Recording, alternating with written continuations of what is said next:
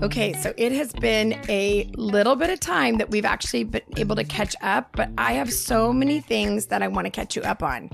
The Cunnington house has been full of changes. Now, I know you guys have been following us since back in June when we began to ask the question God, do you still have us where we are? Gosh, I think a lot of people that are listening today, you guys know what that feels like. And many of you have made life altering decisions. You've moved states. Maybe you decided to leave a workplace. Maybe you've changed your friendship group. I don't know, but it does feel like a lot of us have made some significant changes. And even in California, where we are, they said 50% of people in California are considering leaving the state. So there's just this kind of like swirl in the atmosphere with people. And even in our church environment, you tend to say, like, hey, are you here? Like, are you really here? Are you staying here? and so, and a lot of times people aren't, and that's exciting because that means they're doing something else that God's called them to, and they're starting a new season and taking risk if COVID taught us anything, I think it taught us uh, that life is precious and that ultimately who we are surrounded with really matters. Um, we spent a lot of times by ourselves and we weren't able to lean on social environments or even work environments uh, to get those needs met. And so I think COVID caused a lot of us to just reevaluate and be like, is this what I want with my life? Is this where I want to work? Is this who I want to be connected to? Is this the town I'm supposed to be living in? And so it really allowed us to ask those questions. I also think it showed us how we could actually live in a minimalistic way. Part of COVID allowed us to know that maybe we didn't need all of that stuff in our schedule to feel happy or fulfilled or healthy. And so that's been a really, mm, for me personally, that's been a big wake up call. So I've asked the questions Is this the right place? Are we on time? Uh, should I take a risk? Um, you know, all the things. And so we've been asking that question for the last couple months. And if you are a believer and you actually let God help you make decisions, it is not an easy process. You know, a lot of times in this world, a lot of us will go, I'll make the decision and then ask God to bless it. Or, hey, I'll make the decision and then say I'm sorry later.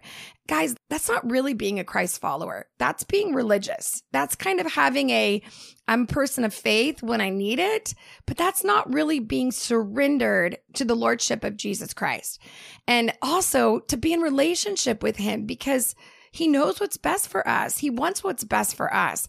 And so, gosh, I don't know about you, but I'm I'm scared to do anything without the grace of God. I want him to help me and I want him to show me how to make the decisions that make sense for his call and purpose on my life. So, because of all of that, I tend to wait and have to seek God. And I say have to because I'm not much of a waiter in my personality. I hate waiting. I probably shouldn't speak that out like into the atmosphere. I know that our our our words have life and death on them, and so I I don't know how else to say it. It does. It's I hate lines. I hate waiting in in airports. I hate waiting for my food. I I don't like it. It feels like for everybody else, uh, it doesn't take them that long. For me, it feels like eternity. And I've been this way since I was a little girl.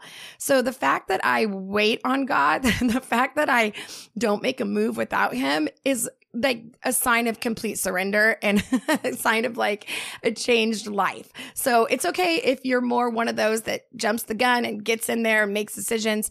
My suggestion is maybe it's time to let God be that veto vote in your life and really let him help you.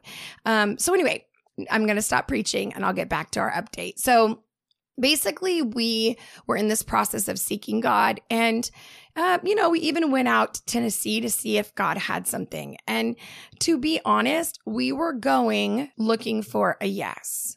I know. And we're allowed to do that. That's not, doesn't make it, you know, weird with God. No, I was telling God, God, I really want to leave where I am. I really want a new environment. I really want a fourth bedroom. I really want um, a, a, conservative uh, state. I mean, I, that's just, you know, the things I was thinking more freedom in certain areas. And yet when we went out there, God we just couldn't get a yes. We tried it. We walked around. We looked at homes. We went to an incredible church. We did everything that we knew would be important. And to be honest, there wasn't one negative thing about the environment. In fact, there were so many positive things that I just thought, this is weird. God, you should be saying yes to this. And yet God was saying no to us. It's not time.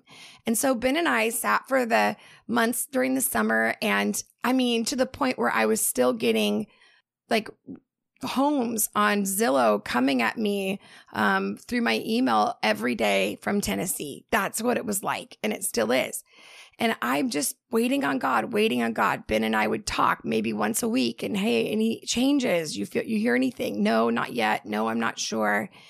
And then, of course, California heats up. We live on the face of the sun and then fires everywhere. If you're in California, it is no joke, specifically those of us that are not by the ocean breeze. It just comes in and it's this thick smoke like fog and it has soot in it and it just carries it through the air. And so even our kids can't go outside. I, it, it's in the purple zone. It's just terrible for them. And so, you know, it's it's really bad when you're asking God to do something and change something and then where you are gets worse. do you know what I mean? Where you're like, "Really, God? I mean, if you want to you want me to make a decision to be here, at least you could, you know, make it rain." And yet, again, nothing. And so we, of course, sat here in the summer with the smoke, with the heat, and just all the changes. And it just felt like, God, what are you doing? And on seasons like that, in seasons like that, for me personally, I go into what is the one thing you asked me to do today? I cannot decide my future. I don't know where I'm going. I don't know if that's how we're going to end up living. I, I can't make all those decisions. And I, I really have to control myself to not sit with my computer and Google search all of my fantasy life that I want and figure all this stuff out and, you know, cons- and, and design my life versus saying, okay, you know what? That is something I have no control over. But what I do have control over is today. And what's the one thing that I can do to please you, God, and to bring you glory. And so that was my focus all summer long. What's the one thing I can do today that pleases you and gives you glory? And then all of a sudden, I am asked to come and meet with our leadership team here at Bethel Church. Now, I am not in that space often. I, it, Bethel is my home church. I'm a pastor. Um, I come home. I'm here. This is how it's always been. There was a season that I've run the women's conference. Um, and then I partnered with our senior leaders to do that for a season. But that's really been my world. I led Moral Revolution for, five, six years in this environment. And when I stepped out to do truth to table full time, right? No salary, but truth to table, no commitments uh, except truth to table. That's where my life was. And that has been always where it is. And um, so anyway, I, I get called into the office, the principal's office. I'm kidding.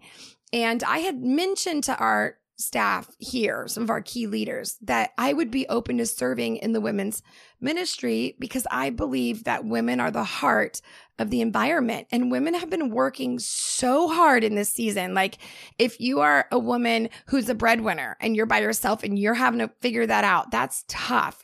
A lot of women, maybe you are newly married or you have a new baby or, you know, you've got a job and a marriage. And I mean, it's all the things, but in a woman's heart, we want to nurture, we want to make sure everybody, you know, stays alive. it's, it's amazing. It's, it's this part of us that wants uh, to just make it not mechanical, but but to have life and a home.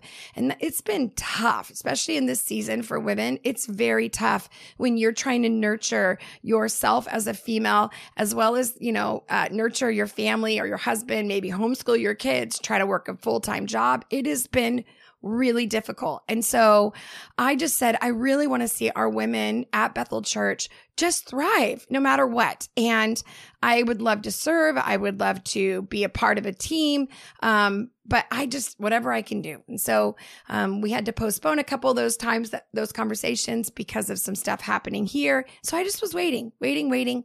And then they said, let's meet about what we've decided. And to be honest, I know you would think I would be misconfident But I wasn't. I was like, they're going to let me down slowly. This is it. Like, have a, it's okay.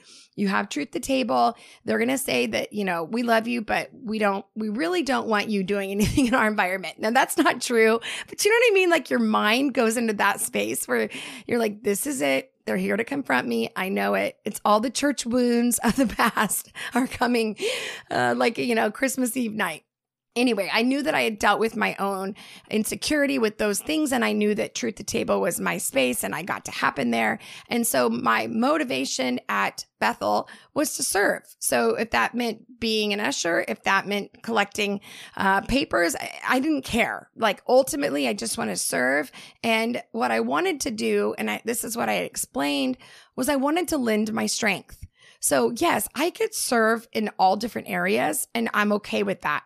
But I'm in a season in my life in my 40s where I've been around the block a couple times and I know what I'm good at and I know what I'm terrible at.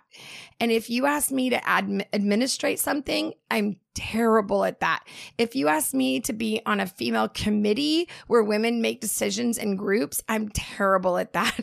If you ask me to, uh, you know, make it, uh, uh, you know, tea parties and, uh, you know, craft fairs, I'm terrible at that. It's not going to be my jam. But I'm really good at you know, pulling women in and, and really talking about calling, no matter what season you're in, whether you're a single woman at 20 or you're a woman who's an empty nester at 50. I just love to remind women about the call and the grace on their lives. I'm really good at communicating the word of God. That's a gift that I've worked on and worked on, and I'm good at it. I'm not, I'm not the best by any means. I'm not a very, uh, uh, incredible deep teacher, uh, a theological or doctrine, you know, doctrinal teacher. That's not my grace, and I'm clear. But I am really good at taking practical things um, that we do in our lives, our complicated topics in Scripture, and breaking it down. You guys, can you hear that? That clarity that comes in your 40s. So some of you are like 20 and you're like, what am I doing with my life? And I'm saying you need a little bit more mileage on the car before you get really clear. I, I love this. I, I want to believe that I made this up. I don't think I did, but someone said your 20s is where you're adding things in, your 30s is where you're editing, and your 40s is where you're mastering.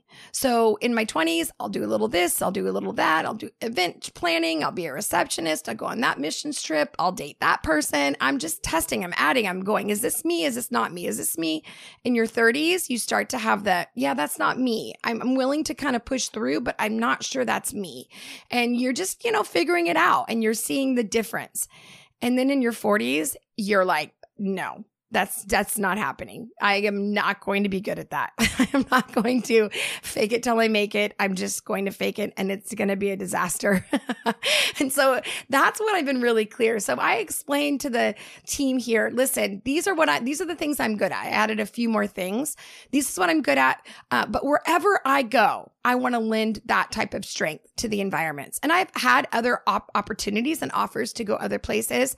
Uh, but again, I know that this has been my home church and I love it here and I want to be here. Uh, but I don't want to spend the rest of my life on the fourth row watching everything happen. And again, there was a season when that made sense. I had four littles. There was no way for me to get up there and serve on the road and at my church. There was no way for me to be on staff there and on staff at Truth to Table. But I'm not in that season anymore. And if you have littles, I just want you to know you're going to get yourself back if you're still wiping bottoms and you're still carrying car seats and you're still up in the middle of the night, that that is not you do not feel this way and it feels like forever. Like I'm going to be this type of person forever. I have lost myself. Havilah was amazing. I remember she used to get up rested. She used to be able to put her pants on the right way. Like that it feels like a distant memory. But when your kids get older, and I would say, and you guys could correct me or like add this onto my socials when we talk about it, but I would say when my youngest turned five, that's when everything changed. It all shifted. And once my four boys went to school full time, it was as if I was reborn. It was incredible. I now understood why my girlfriends that had kids in school could bring me coffee or go out to lunch, but that was impossible when I had little. So that's for me. And I have a pretty good capacity, but um, I also didn't want my kids to be um, sleeping in car seats and never seeing me and always having the babysitter put them to bed and always, you know, not sure what they were eating or what they were watching. I was just, I really wanted to be in their lives for those things. So regardless. I basically have this energy now and this opportunity to lend my strength like never before. So these are the things I'm beginning to see and witness. And COVID shut everything down to where I wasn't on the hamster wheel of the next thing that I had to do. I can actually ask myself, is this who I am? And am I enjoying this? And if that never comes back, am I cool with that? Or if it never comes back, would that be really sad for me? And those are the things that really help me figure it out. So Anyway, this feels like a long story, but we're going to get there. So uh, they call me into the office and they basically say to me, um, Havilah, we want you to be the women's pastor here. We want you to help us champion the women in this environment. And we're really excited about this. And I was sitting in the seat and I had to have him repeat it because I was so shocked. I said, Wait, are you asking me to be the women's pastor here? and Dan goes, Yes, Havilah, that's what we're asking. so I sat there and, um, again, I was humbled and amazed and excited. And I think I realized why I was excited because I am a pioneer. I like starting things. I like it when things are tough and we get to push through and see something happen.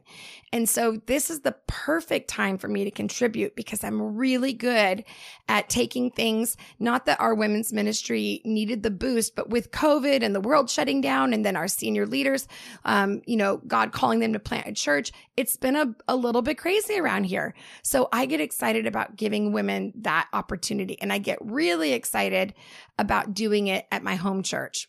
And so I said to them, you know what? I would love to do that. I need to talk to Ben, of course, but I'll do it for one year because I want to see if it's a fit.